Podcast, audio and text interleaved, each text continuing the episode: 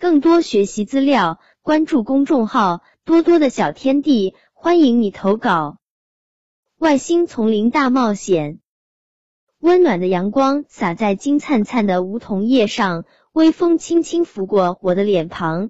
秋天的天气是这样凉爽。我兴高采烈的来到图书馆，捧起我最爱的科幻小说，正看得津津有味时，就被一股神秘的力量吸进书中。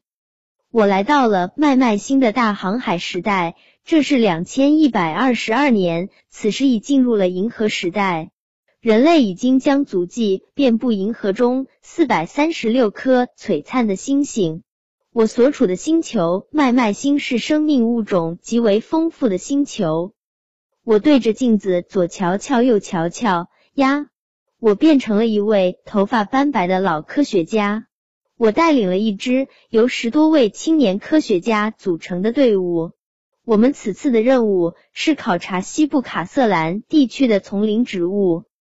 麦麦星上阳光明媚，三个太阳正在照耀着麦麦星丛林中五彩缤纷的植物。我激动地跑出探险舰，开始四处观察。嗖的一声，一株弯弯曲曲的植物像风筝一样，可以变长缩短。